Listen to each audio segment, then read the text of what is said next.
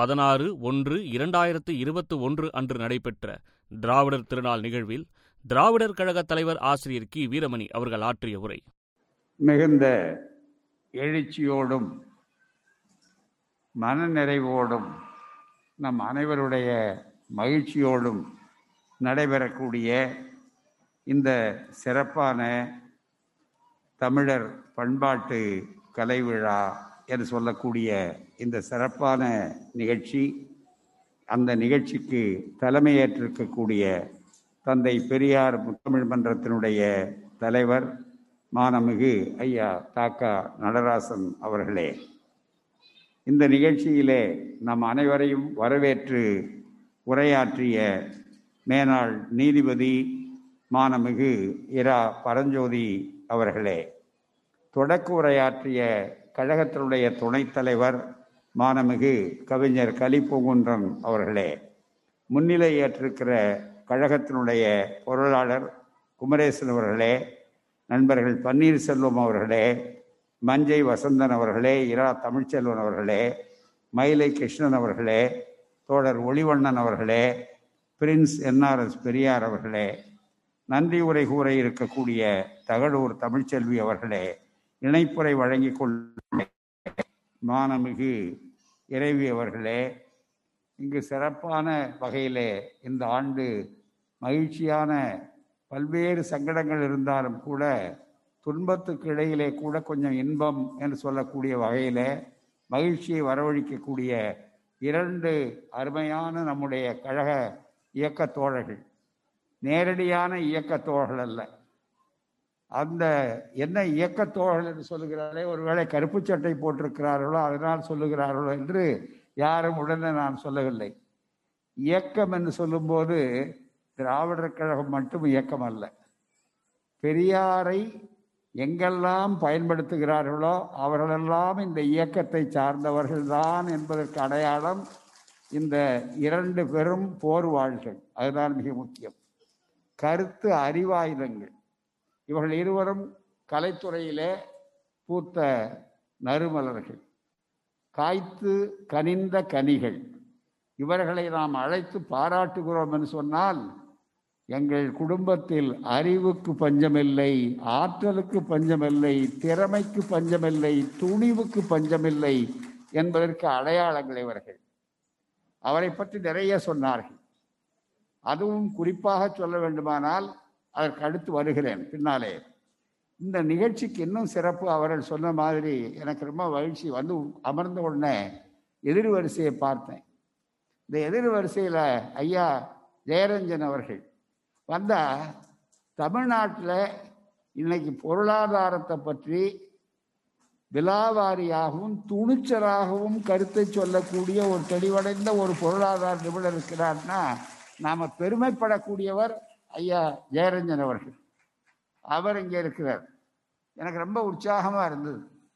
அவங்களெல்லாம் பார்த்த உடனே என்ன ரொம்ப பேர் போக வேண்டாம் போக வேண்டாம்னாங்க.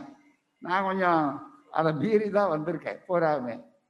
ஆனால் அதை பற்றி பரவாயில்ல. அதனால் உங்களை பார்க்கும்போது இதை விட பெரிய டானிக் வேற ஒன்றும் கிடையாது. இதை விட நல்ல மருந்து வேற கிடையாது. அவருக்கு பக்கத்தில் பார்த்தா அஜயன் பாலா உட்கார்ந்துருக்கிறார். மிக முக்கியமாக அஜயன் பாலா வந்து எப்படிப்பட்டவர் அவருக்கு சிறப்பு சொல்லணும்னா இப்போ அண்மை காலத்தில் இந்த கொரோனா காலத்தில் எல்லாரும் வீட்டில் முடங்கி கொண்டிருக்கிற இந்த நேரத்தில் அஜயன் பாலா என்ன செஞ்சாருன்னா ஒரு அற்புதமான படி செஞ்சார். இந்த இயக்கம்னு நான் சொன்ன பாருங்க இயங்கி கொண்டிருந்த ஒரு இயக்கம்னு. திடீர்னு எனக்கு என்னுடைய மகள் வந்து சிகாகோவில் ஃபோன் பண்ணாங்க. அப்பா ஒரு சோஷியல் மீடியாவில் ஐயாவை பற்றி ஒருத்தர் பேசியிருக்காங்க. அதை உங்களுக்கு அனுப்புகிறேன் நீங்கள் பாருங்கள் தொடர்ச்சியாக வருது. ஒவ்வொரு முறையும் நீங்கள் இங்கே இருக்கிற நான் இங்கே இங்கேருந்து பேசுகிறார் ஆனால் பொதுவாக வந்து அதிக நேரத்தை நான் அதில் செலவு பண்ணுறது இல்லை யாராவது சொன்னாலொழிய நான் புத்தகம் படிக்கிறது எழுதுறது இந்த மாதிரி பணிகள் தான். அப்படி வரக்கூடிய நிலையில் மிக முக்கியமாக அந்த அளவிற்கு இருவரும் விருது பெற்றவர்கள் தான் ஞாபகப்படுத்துகிறாங்க போறாமே. அது ஏற்கனவே விருது பெற்ற சீனியர்கள் வந்திருக்கிறாங்க. அதுதான் மிக முக்கியம். அதனால் அது எனக்கு நல்ல நினைவு இருக்கு. அவரு அஜயன் பாலா வந்து ஐயாவை பற்றி ஒரு பெரிய தொடர்.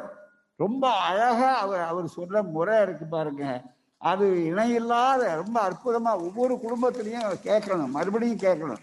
அது கூட ஒரு தொடர்ச்சியா போடணும் அவங்க. அதுக்கு நான் கருத்து கேட்டார். ஃப்ரெண்ட்ஸ் கூட சொன்னாங்கன்னு நான் பேசுகிறேன் பேசி கொடுக்குறேன் அப்படின்னு எடுத்து சொன்னேன். அஜயன் பாலா அவர்கள் அவரை பற்றி ஒரு கருத்து சொல்லணும் இந்த நேரத்தில். எதுக்காக நான் சொல்கிறேன்னா நமக்கு அறிவு ஆற்றல் திறமையில் நமக்கு பஞ்சமே கிடையாது. நம்ம இளைஞர்கள் த புதிய தலைமுறை எல்லாம் ஏராளம் வர்றாங்க. ஏராளமாக வர்றாங்க. அவங்களுக்கு கட்சி முத்திரை எந்த முத்திரையும் கிடையாது. ரெண்டாவது உழைப்பால் உயர்ந்தவர்கள். அவரை யார் தோல்வி அல்ல. அவர்களுக்கு யாரும் தோல் கொடுக்கல. ஒரே ஒருத்தர் தான் தோல் கொடுத்தார். அவர்தான் தந்தை பெரியார் என்ற மாமனிதன். எல்லாரும் பெரியார் தோல் மேலே ஏறி நிற்கிறாங்க. அதுதான் ரொம்ப மிக முக்கியமானது.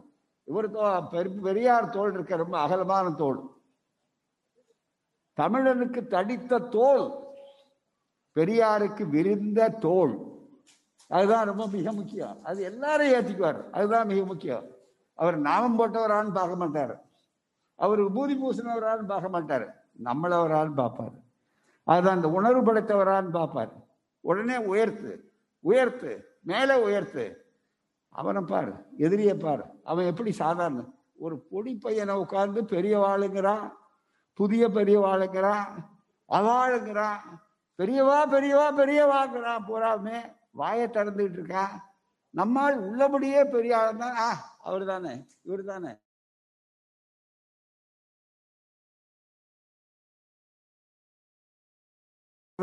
பெரியார். அதுதான் திராவிடம் வேற ஒண்ணுமே இல்லை. அப்படி அஜயன் பாலா பத்தி சொல்லணும்னா இன்னொரு அருமையான ஒரு கருத்தை சொல்லணும். உங்களுக்கு இந்த நேரத்தில் பகிர்ந்து கொள்றது என்ன? இந்த அரங்கம் அறிவார்ந்த அரங்கம் அரங்கம். ஒரு கலைஞர்கள் அவர்கள் முதலமைச்சராக இருந்தபோது நாங்க மாலை ஆறு மணி ஆறரை மணிக்கு போகிறார் சிஐ அவருடைய இல்லத்தில் வர சொல்லுவார். அங்கே ஒரு சின்ன எண்பேராயம் இது மாதிரி ஒன்று கூடும் அங்கே. அதில் உட்காருவோம். ஆசிரியர் வாங்க பாரு உட்காந்து பேசிகிட்டு இருப்போம். சில அமைச்சர்கள் இருப்பாங்க மூத்தவர்கள் மற்றவங்களாம் இருப்பாங்க. ஒரு நாள் ஆசிரியர் வந்துட்டாரா? இன்னும் வரலையா? வரலையா? கேளு கேளு அப்படின்னு கேட்டிருக்காரு. இல்லைங்க வந்துடுவார் ஃபோன் பண்ணியிருக்கோம் வந்துடுவார் அப்படின்னு. உடனே இன்னும் அவசரம் போல் இருக்கேன்ட்டு நடுவில் எனக்கு சொன்னாங்க நண்பர்கள் சண்முகநாதன் மற்றவர்கள். உடனே போனேன். வாங்க ஆசிரியர் உங்களை அவசரமாக ஒரு செக்யூரி சொல்லணும்னு நினச்சையா? அதுதான் உங்கள்கிட்ட பகிர்ந்துக்கணுங்கிறதுக்காக தான் வந்துட்டீங்களான்னு கேட்டேன். ஏதாவது அவசரங்களான்னு. ஒன்றும் இல்லை. இந்த வாரம் ஆனந்தபுரம் படிச்சிங்களான்னு கேட்டார். நான் பொதுவாக வந்து யாராவது சொன்னாரோடையே பா பார்க்கறது இல்லைங்க. வாங்கினேன் பாருங்க. இல்லை அதில் ஒருத்தர் பெரியாரை பற்றி எழுதுறாரு கட்டுரை.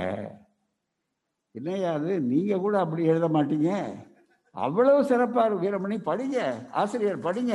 அதுக்காக தான் உங்களுக்கு வாங்கி வச்சிருக்கேன். நீங்கள் போய் படிங்க. அப்படின்னா அப்போ தான் இவர் தொடர் ஆரம்பிக்கிறார். தொடர் ஒன்றாவது தொடர் ரெண்டாவது தொடர் எழுதியிருக்கிறார். போராமை கலைஞர் அப்படியே பிரமிச்சு அதை அப்படியே ரொம்ப சுவைச்சு சொன்னார் அதுக்கப்புறம் தான் நான் அஜயன் பாலாவுக்கு சொல்லி அவருடைய திருமணம் மற்ற நிகழ்ச்சிகளுக்கெல்லாம் போனேன். அதே மாதிரி அவர் அதே மாதிரி நம்ம செந்தில் இங்க உட்கார்ந்துருக்காரு. இவர் ஊடக செய்தியாளர்.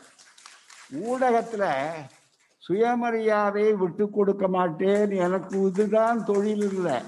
இந்த மடம் இல்லைன்னா சண்டை மடம் இருக்குது. எனக்குன்னு சொல்லக்கூடிய அளவுக்கு துணிச்சலோடு இருக்கக்கூடிய ஒரு பெயருக்கு பெயர் தான் செந்தமிழன் செம்ம- செந்தில். அதுதான் மிக முக்கியம்.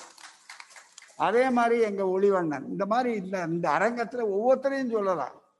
ஒவ்வொருத்தரும் பெரியார் விருது பெற்றவர்கள் இந்த ரெண்டு பேரும் பேசின கருத்துக்கு கேட்டீங்களா பெரியாரை வந்து ஒழிக்கலாம்னு நினைக்கிறவன் எவ்வளவு பைத்தியக்காரனா இருப்பான்? பெரியாரை ஒழிக்கலாம்னு நினைச்சிட்டு போய் சாக்கடையோட ஆராய்ச்சி பண்ணிட்டு இப்போ. சாக்கடை ஊழல் சாக்கடை சாக்கடை எல்லாம். ஏன்னா நாங்கள் சந்தனத்தில் இருக்கோம். நீங்கள் சாக்கடையை தேடிக்கிட்டு இருக்கீங்க. உங்களுக்கு கங்கை நீர் கங்கை நீருக்காக காத்திருக்க முடியாது. சாக்கடை நீரான் சாக்கடை நீரை விட மோசமானது கங்கை நீர். நான் சொல்லலை அதுக்காக தான் ரெண்டாயிரம் கோடி வீணாக்குனீங்களேன்னு சுப்ரீம் கோர்ட்டுக்காரன் கேட்டான். இன்னைக்கு கங்கை நீரை குடிச்சிட்டு ரொம்ப பேர் பார்த்தீங்கன்னா அதான் இருக்கா? இது மிகப்பெரிய அளவிற்கு. கங்கையை கங்கா ப்ராஜெக்ட் என்ன அர்த்தம்? புனித கங்கை. புனிதமா இருந்ததுன்னா எவ்வளவு தூய்மைக்கேடா இருக்கணும். ஆனால் இந்த சாக்கடைகளும் புனிதங்களும் சேர்ந்து திராவிடத்தை ஒழிப்போம் திராவிடம் குறுகிவிட்டதுன்னு சொல்றான் பாருங்க. இதை விட பைத்தியக்காரத்தனம் வேற கிடையாது என்பதற்கு அடையாளம் தான் இன்னைக்கு அந்த திராவிட பொழில். இந்த நிகழ்ச்சிக்கு நான் வந்தது கொஞ்சம் தாமதமாக வந்தது காரணமே திராவிட பொழில். உலக அளவில் திராவிட கருத்தை இன்றைக்கு எல்லா நாடுகள்ல இருந்தும் அதை பற்றி பேசுகிறாங்க திராவிடம் என்பது என்ன? திராவிடம் என்பது சமத்துவம். திராவிடம் என்பது பகுத்தறிவு. திராவிடம் என்பது சுயமரியாதை. திராவிடம் என்பது அனைவருக்கும் அனைத்தும் என்பதுதான். ஆகவே அப்படிப்பட்ட இந்த கருத்தை மிக தெளிவாக உள்வாங்கி அதைத்தான் தந்தை பெரியார் அவர்களுடைய கருத்து மிக தெளிவாக வாய்ப்பாக அமைந்தது. அதிலே இவர்களுடைய இரண்டு பேருடைய உழைப்பு சாதாரணமான உழைப்பு இல்லை மிகப்பெரிய அளவுக்கு. அதே மாதிரி சாதாரணமாக திரைப்படமும் நான் நாங்கள் நானோ கவிஞரோ மற்றவங்க நாங்கள் வந்து திரைப்படம் பார்க்கறதே இல்லை போகிறதே இல்லை. எப்போவாவது திரைப்படம்னா இந்த மாதிரி கொள்கை ரீதியாக இருக்கிற படங்கள் பாருங்கள் அப்படின்னு அழைச்சாங்கன்னா போவோம். அப்போ அவருடைய திரைப்படத்துக்கு போனோம் அதுக்கு முதல்ல ஓஹோ இவர் தானா அப்படின்னு.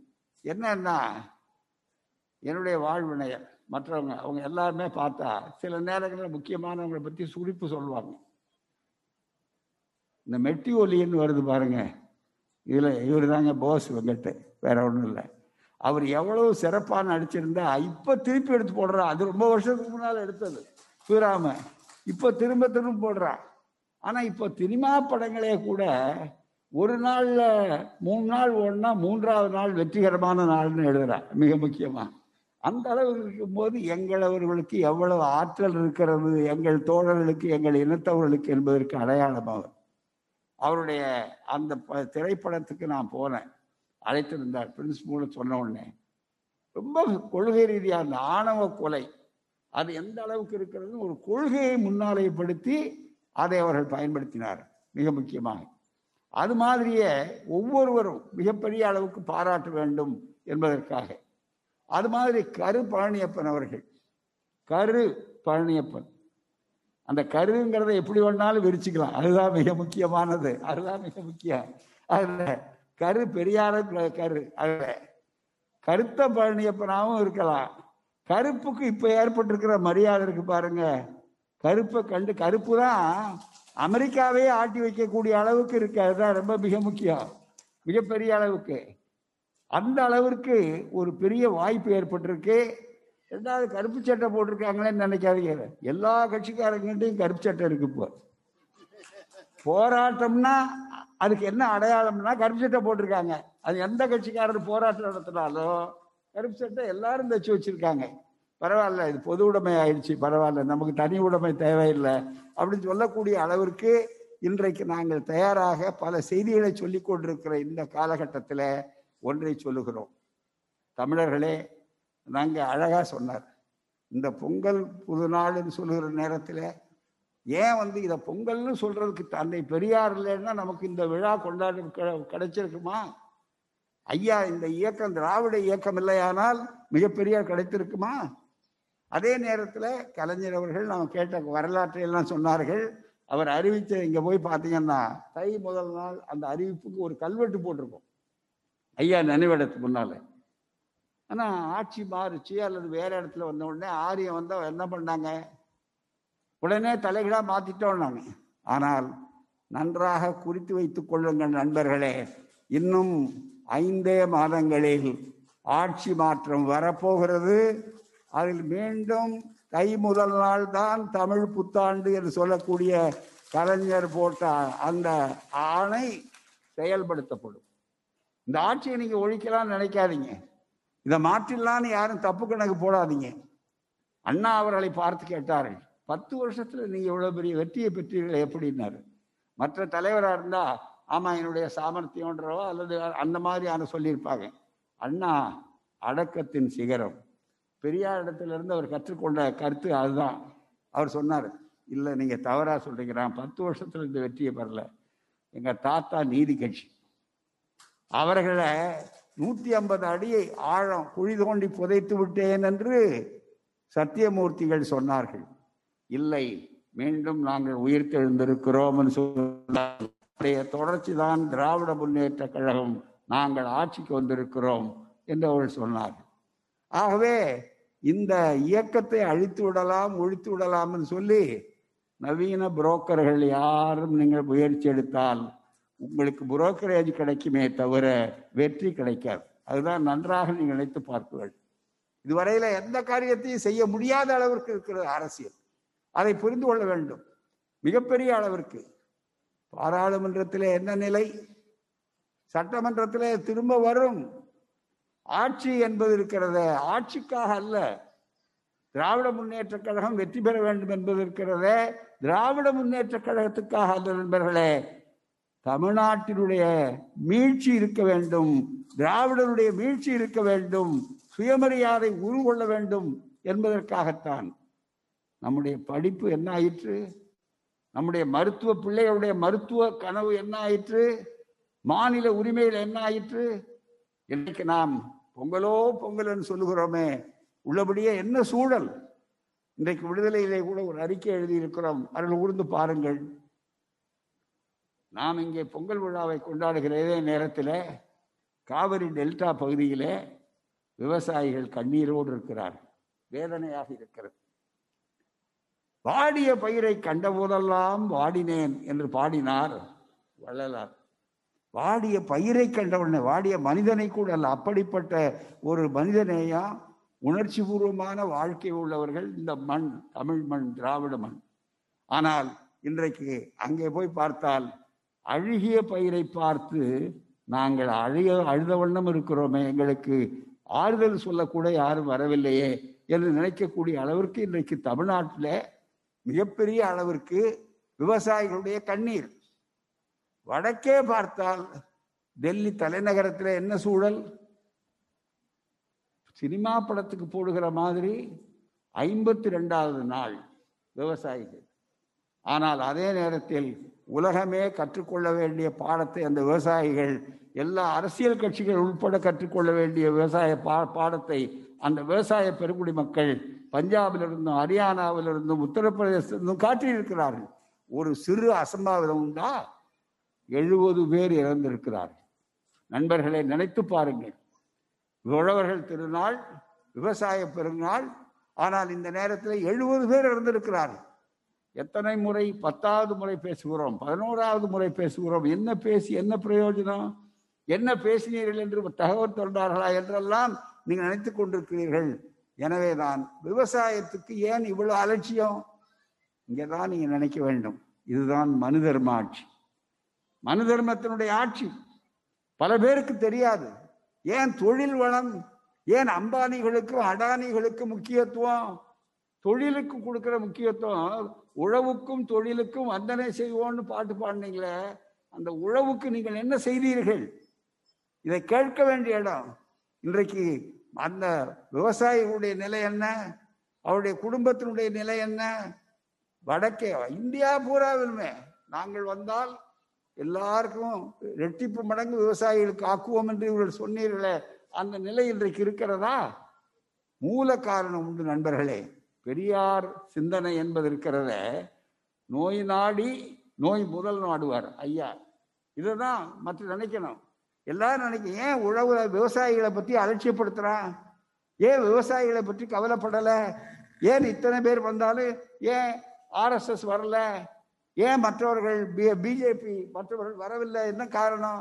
ஏன் இறங்க இறக்கப்படலை? அதே நேரத்தில் தந்திரங்களில் தானே இறங்குறீங்க நீங்கள் ஒரு நாலு பேரை ஆதரவாளர்களையே போட்டு பேச வைக்கலாம் கொஞ்சம் தள்ளலாம்னு நினைச்சா அவன் ஏமாறதுக்கு தயாரா இல்லை. மிக முக்கியமா என்ன காரணம் நண்பர்களே? இந்த இடத்தில் தான் எல்லாவற்றுக்கும் சமூக விஞ்ஞானியான தந்தை பெரியார் நோய் நாடி நோய் முதல் நாடக்கூடிய அளவுக்கு சென்றிருக்கிறார். அதுக்கு அடையாளம் என்னன்னு தெரியுங்களா?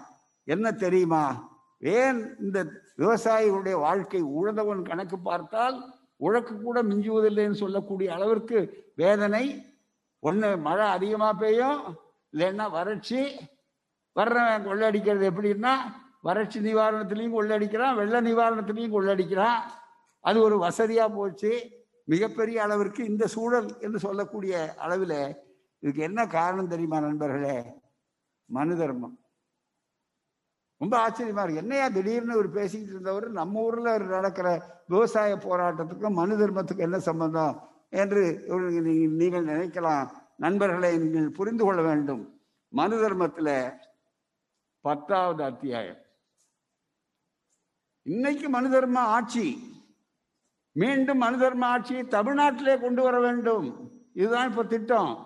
அதுக்கு தான் நீங்க எச்சரிக்கையா இருக்க வேண்டும்ங்கிறதுக்காக தான் இன்னைக்கு சொல்றேன். இதுக்கு விவசாயிகள் பிரச்சனையை நிதர்சனமா கண்ண கண் முன்னால நடக்கக்கூடிய பிரச்சனை எடுத்து உங்களுக்கு எடுத்து சொல்ல வேண்டும். மனு தர்மத்துல பத்தாவது அத்தியாயம் ஸ்லோகம் எண்பத்தி நாலு ஆதாரம் இல்லாமல் எதையும் பேச மாட்டோம் தோழர்கள் சொன்னாங்க. பெரியார் ஐயாவே ஆதாரத்தை எடுத்து தான் பேசுவார் மிக முக்கியமா. அந்த அடிப்படையில என்ன சொல்லி இருக்கிறார்கள் பிராமணனும் அதாவது சிலர் மனு அத்தியாயம் ஸ்லோகம் எண்பத்தி நாலு மனு தர்மத்தில் சொல்றான். சிலர் பயிரிடுதலை நல்ல தொழில் என்று நினைக்கிறார்கள். உங்களை எத்தனை பேர் இருந்து தெரியும்னு தெரியாது. இங்க மனு அசல் மனு தர்மம் யாருக்காவது சா- ஆதாரம் வேணும்னா புத்தகமே கையில இருக்கு. நீங்க படிக்கலாம்.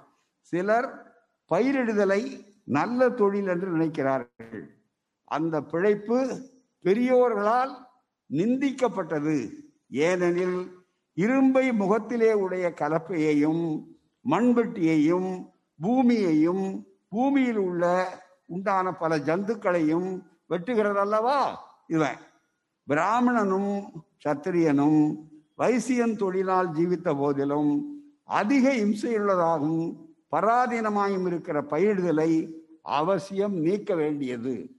இதுதான் மிக முக்கியம். ஜாதி தொழில். அவசியம் நீக்க வேண்டியது.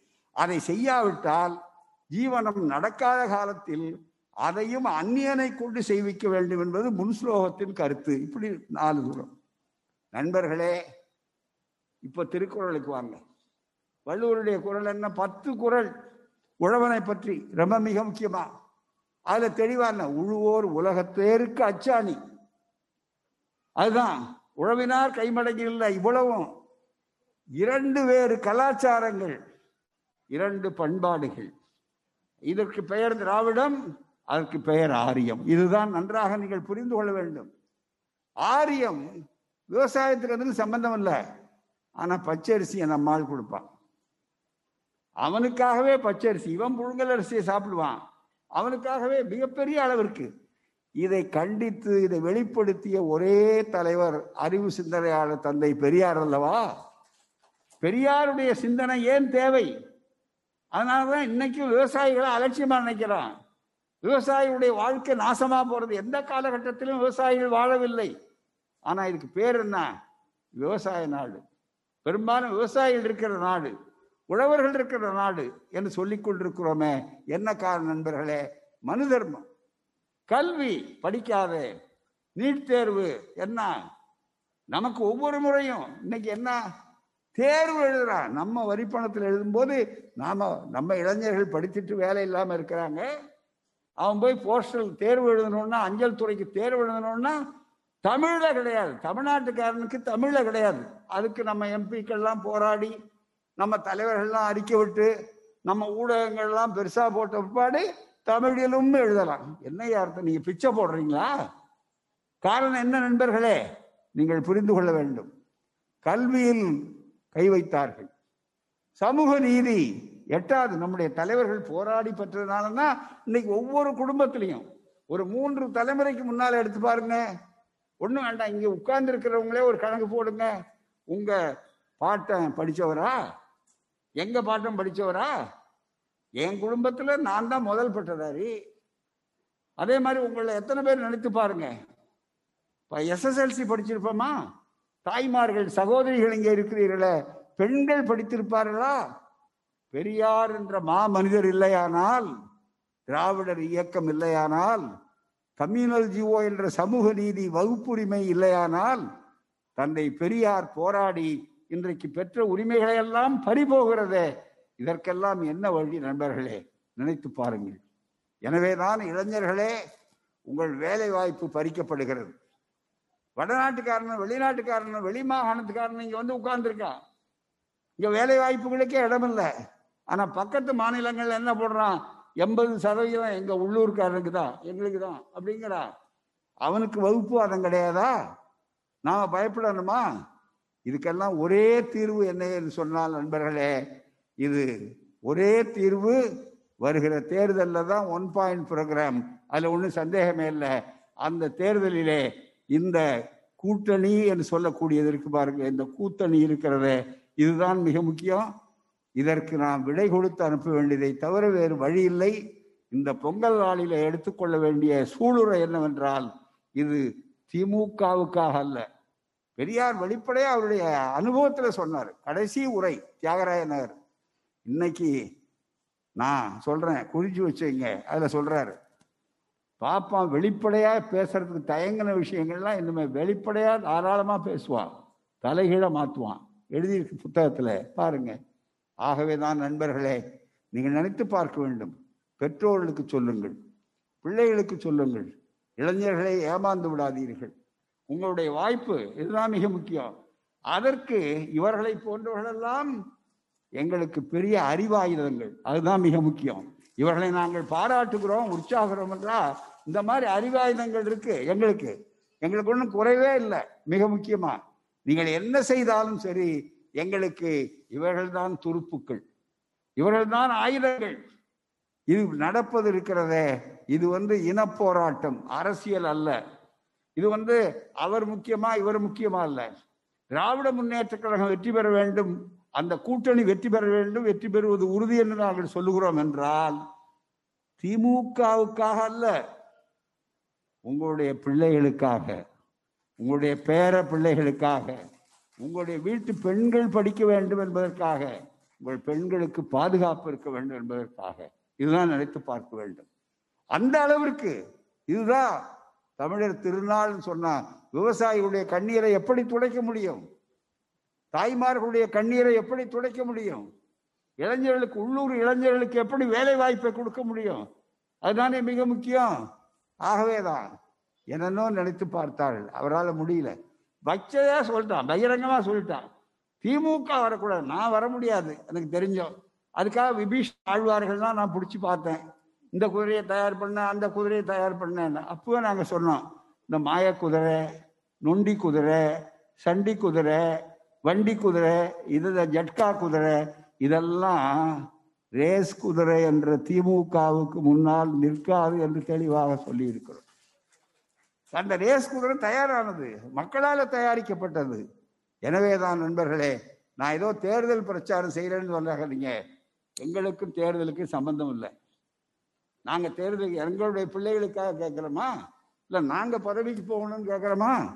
உங்கள் பிள்ளைகளுக்கு எதிர்கால மான வாழ்வு மானமும் அறிவும் மனிதருக்கு அழகு. மானமும் அறிவும் மனிதருக்கு அழகு. இன்னைக்கு மானத்தை விட்டுக்கிட்டு இருக்கோமே. மிக முக்கியமா உரிமைகள் கேட்பதற்கு ஆள் இல்லையே. சொல்றானே. இன்னையா விவசாயங்கிறது ஐயா நல்ல போ- பேட்டியில் அழகா சொன்னாரு. விவசாயங்கிறது ஒரு மாநிலத்தினுடைய பொருள். மாநில உரிமைகளை கலந்தார்களா? அரசியல் சட்டத்தில் இருக்க இன்டர் ஸ்டேட் கவுன்சில்னு என்னைக்காவது கூட்டி இருக்கிறார்களா எதுவும் நடந்ததா? இது அத்தனையும் கேட்க வேண்டுமானால் திராவிட இயக்கம் என்பதிலே உண்மையான திராவிட இயக்கத்தால் தான் முடியும். அதை செய்ய வேண்டும். ஆகவே தான் நண்பர்களே இந்த விழாக்கள் இவர்களை பாராட்டுகிறோம் என்று சொன்னால் நாம் இங்கே இருந்து போகிற போது நண்பர்களே நீங்கள் ஒரு திடசித்தத்தோடு செல்ல வேண்டும். நீங்கள் சொல்லணும் மிக முக்கியமா திடீர்னு என்ன பண்றான்? ஆஹா மதத்தை கொண்டு வரணும். ஆஹா மதத்தை பேசணும்.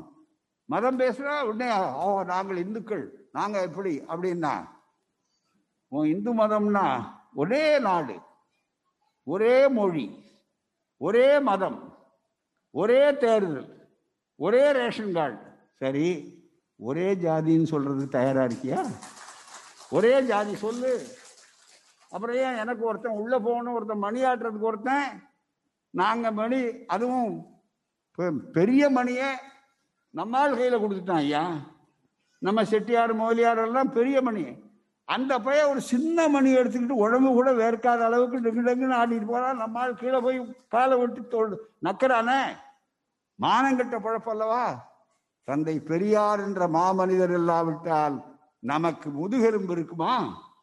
முதுகெலும்பு ஏன் நிமிர்ந்து நில்லுங்கன்னு சொன்னோம்? பெரியார் யார் கால்லையாவது விடணும்னு காலில் விடக்கூடிய கலாச்சாரம் உண்டா? வடநாட்டில் போய் பாருங்க. குனிஞ்சு எப்பேற்பட்டாலும் குனிஞ்சு கீழே தொட்டு கும்பிட்டுட்டு வருவான். அது கூட என்ன சொல்லுவான் உத்தரப்பிரதேசத்துல? ராம் ராம் ராம் ராம். இவரு ராம் ராம் அவரு ராம் ராம். அவன் எப்படி பூத்தி இருக்கான் பாருங்க. ஆனா இங்க ராமங்கரையும் நடக்கல. போன தேர்தலில் கிருஷ்ணங்கரையும் நடக்கல. சும்மா விட்டு இதெல்லாம் நீங்க பாக்குறீங்க. இன்னைக்கு எந்த முறையும் வராது. கடைசியா பார்த்தான். இனிமே நமக்கு இதெல்லாம் பயன்படாது. திருக்குறள் ரொம்ப நல்ல குறள். திருக்குறள் திருவள்ளுவர் ரொம்ப மகா பங்களித்து இருக்கிறார் இதுதான் மிக முக்கியம். சொன்னா ஓட்டு போட்டுருவாங்களா எங்க ஆளுங்க? ஏன்னா திருக்குறள் வள்ளுவர் சிலையை கொண்டு போய் நீங்க எங்க போட்டீங்க உத்தரகாண்ட்ல? நினைக்காதா? ஆகவே தான் இப்போ தமிழ் அடையாளம் வர்றான் அடிக்கடி முகமூடிய மாத்துவான். முகமூடிய மாத்துவான். அடிக்கடி தசாவதாரம் அப்பவே பத்து அவதாரம் எடுத்திருக்கிறான். அப்போ தமிழ் அவதாரம் எடுக்கிறான். இப்போ அதுதான் மிக முக்கியம். தமிழ் அவதாரம் எடுத்தால் அந்த தமிழ் அவதாரத்தையோ அல்லது இன்னொரு அவதாரத்தையோ அதை முகமூடியை கிழிப்பதற்கு நாங்கள் தேவையில்லை. கரு பழனியப்பன்கள் போதும் போஸ் வெங்கட்டுகள் போதும் இதோ எதிரிலே அமர்ந்திருக்கிற அறிஞர் பெருமக்கள் போதும் இந்த அறிவாயுதங்கள் போதும். எனவேதான் புதியதோர் எழுச்சியை உருவாக்க வேண்டும். பொங்கல் நாளில் புது பொங்கலில் நாம் சூளுரைப்போம் மிக முக்கியமாக தெளிவுரைப்போம் என்று கூறி உங்களுக்கு அனைவருக்கும் வாய்ப்பை கூறி இந்த விழாவுக்கு வந்து சிறப்போடு இருந்த உங்களுக்கும் நடத்திய தோழர்களுக்கும் நன்றி கூறி விடைபெறுகிறேன். வணக்கம் நன்றி. வாழ்க பெரியார் வளர்க பகுத்தறிவு. ஒவ்வொருவரும் பத்து பேருக்கு பிரச்சாரம் செய்யுங்கள். ஏமாந்து விடாதீர்கள். இப்போது ஏமாந்தால் எப்போதும் இல்லை. இப்போது மாற்றம் என்று சொன்னவர் எங்கோ போய்விட்டார். இப்போது ஏமாந்தால் எப்போதும் விடியல் இல்லை. எப்போதும் விடியல் இல்லை. மறவாதீர். நண்பர்களே மறவாதீர் நன்றி வணக்கம். வாழ்க பெரியார் வளர்க பகுத்தறி.